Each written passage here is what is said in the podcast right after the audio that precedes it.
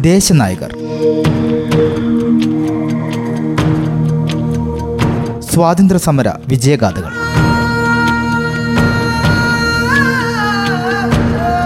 സ്വാതന്ത്ര്യത്തിന്റെ അമൃത മഹോത്സവത്തോടനുബന്ധിച്ച് റേഡിയോ മാറ്റുലി തയ്യാറാക്കി അവതരിപ്പിക്കുന്ന പ്രത്യേക പരിപാടി.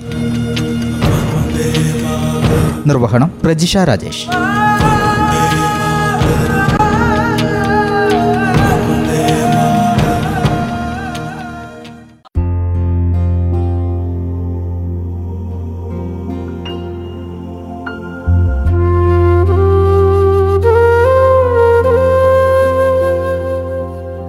നമസ്കാരം. ദേശനായകരിൽ ഇന്ന് ചന്ദ്രശേഖർ ആസാദ്.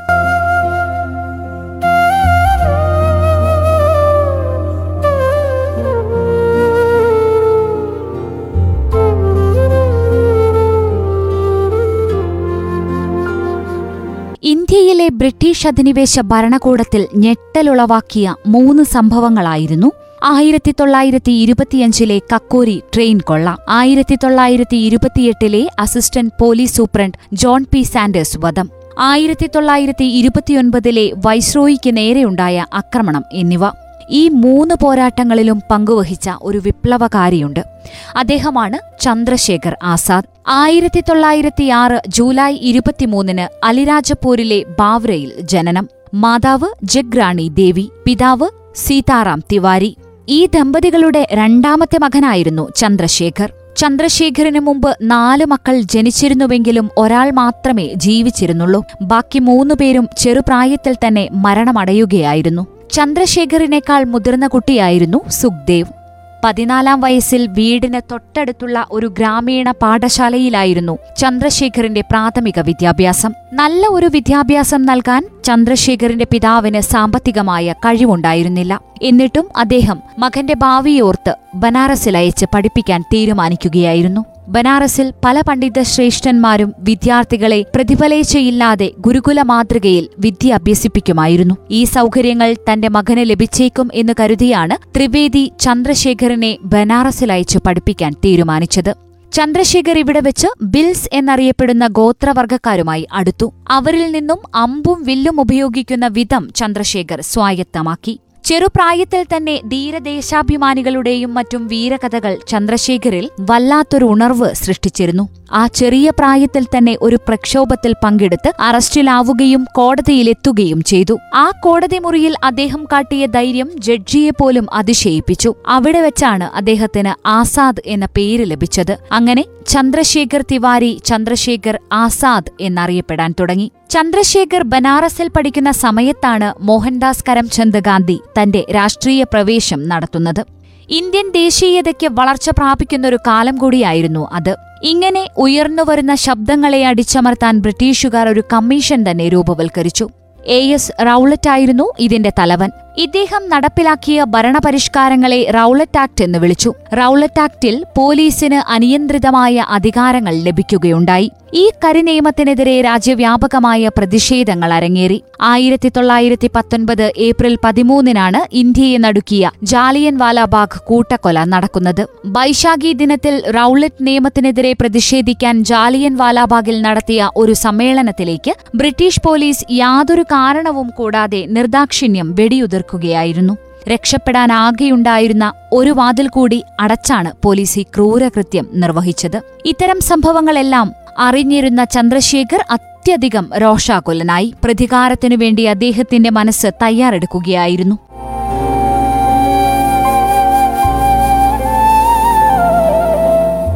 ആയിരത്തി തൊള്ളായിരത്തി ഇരുപത്തിയൊന്നിൽ കോൺഗ്രസ് നിസ്സഹകരണ പ്രസ്ഥാനം ആരംഭിച്ചു. വിദ്യാർത്ഥികളോട് വിദ്യാലയങ്ങൾ ഉപേക്ഷിച്ച് സമരത്തിൽ പങ്കുകൊള്ളാൻ ആഹ്വാനമുണ്ടായി. വിദ്യാർത്ഥികൾ സമരാഹ്വാനം കൈക്കൊണ്ട് വിദ്യാലയങ്ങൾ ഉപേക്ഷിച്ച് സമരത്തിൽ പങ്കാളികളായി. സമരവുമായി ബന്ധപ്പെട്ട് സംഘടിപ്പിച്ചിരുന്ന സമ്മേളനങ്ങളിലും മീറ്റിംഗുകളിലും മുടങ്ങാതെ ചന്ദ്രശേഖർ പങ്കെടുക്കുമായിരുന്നു. ചെറുപ്രായത്തിൽ തന്നെ പോലീസിന്റെ ക്രൂരതകൾ ചന്ദ്രശേഖറിന് മനസ്സിലായിരുന്നു. സ്വാതന്ത്ര്യത്തെ വാനോളം സ്നേഹിച്ചിരുന്ന ചന്ദ്രശേഖറിന് മറ്റൊന്നും ആലോചിക്കുവാനുണ്ടായിരുന്നില്ല. വിദ്യാഭ്യാസം പാതിവഴിക്ക് ഉപേക്ഷിച്ച് ആ യുവാവ് നിസ്സഹകരണ പ്രസ്ഥാനത്തിന്റെ പാതയിലേക്ക് ചുവടുവെച്ചു. ഒരു സമ്മേളനത്തിൽ വെച്ച് പോലീസുകാരനെതിരെ കല്ലെറിഞ്ഞതിന് അറസ്റ്റു ചെയ്ത് ലോക്കപ്പിലാക്കപ്പെട്ടു. ഭയം ലവലേശമില്ലാതെയാണ് ചന്ദ്രശേഖർ കൈവിലങ്ങുമണിഞ്ഞ് പോലീസ് അകമ്പടിയോടുകൂടി സ്റ്റേഷനിലേക്ക് പോയത്. പിറ്റേ ദിവസം വിചാരണയ്ക്കായി കോടതിയിൽ ഹാജരാക്കപ്പെട്ട ചന്ദ്രശേഖർ വിചാരണയ്ക്കിടെ ന്യായാധിപന്റെ ചോദ്യത്തിന് മറുപടിയായി തന്റെ പേര് ആസാദ് എന്നാണെന്നും പിതാവിന്റെ പേര് ഇൻഡിപെൻഡൻസ് എന്നും താമസിക്കുന്നത് ജയിലിലാണെന്നും പറയുകയുണ്ടായി.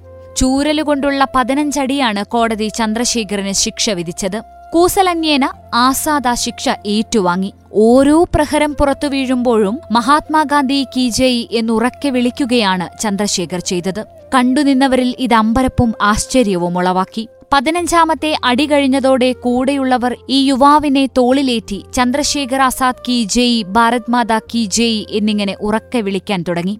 ധൈര്യശാലിയായ കുട്ടി എന്നാണ് അക്കാലത്ത് ബനാറസിൽ നിന്നും പുറത്തിറങ്ങിയ മര്യാദ എന്ന പത്രം ചന്ദ്രശേഖരനെ വിശേഷിപ്പിച്ചത്.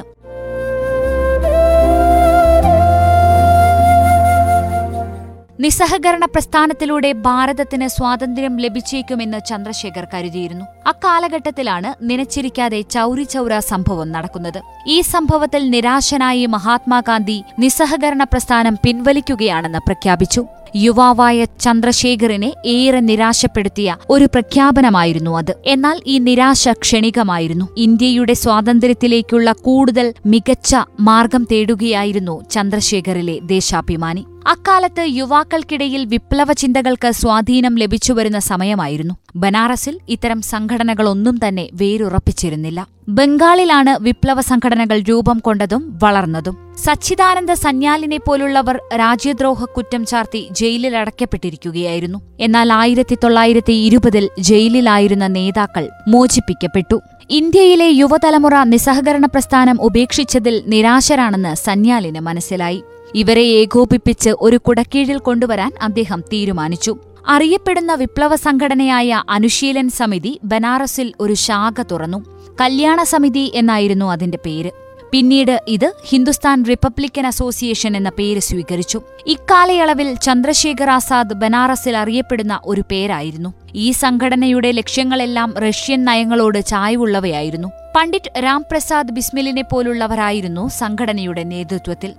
സംഘടനയുടെ നേതൃത്വം ചന്ദ്രശേഖരനെ കണ്ട് സംസാരിക്കുകയും അദ്ദേഹത്തിൽ ആകൃഷ്ടനാവുകയും ചെയ്തു. ഏറെ വൈകാതെ ചന്ദ്രശേഖറും ഹിന്ദുസ്ഥാൻ റിപ്പബ്ലിക്കൻ പാർട്ടിയിൽ ചേർന്ന് പ്രവർത്തിക്കാൻ തുടങ്ങി.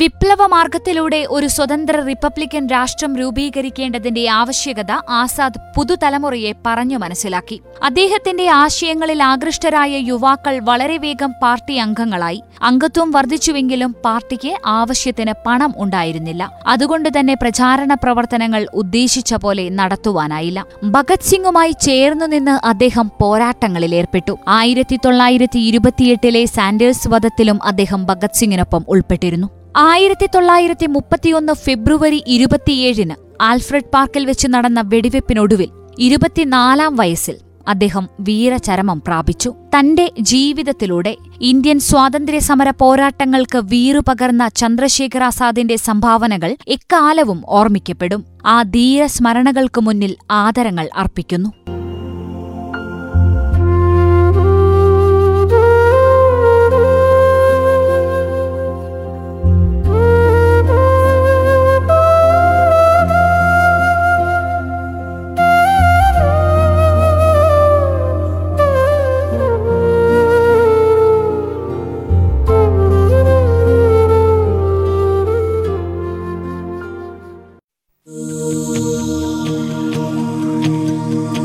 ദേശനായകർ.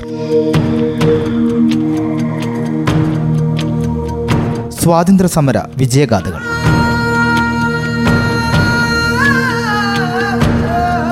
സ്വാതന്ത്ര്യത്തിന്റെ അമൃത മഹോത്സവത്തോടനുബന്ധിച്ച് റേഡിയോ മാറ്റുലി തയ്യാറാക്കി അവതരിപ്പിക്കുന്ന പ്രത്യേക പരിപാടി. നിർവഹണം പ്രജിഷ രാജേഷ്.